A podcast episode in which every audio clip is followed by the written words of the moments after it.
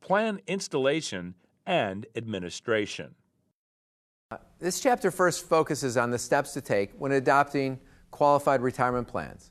Students should know the basic process of approval by the Board of Directors, documents that have to be adopted, the I R S determination letter process, and the appropriate employee communications. The area of annual administration begins with a discussion of the annual Form fifty-five hundred. The chapter also reviews required employee communications that are part of the annual administration process. The last learning objective addresses two issues that come up periodically: qualified domestic relations orders and planned compliance problems.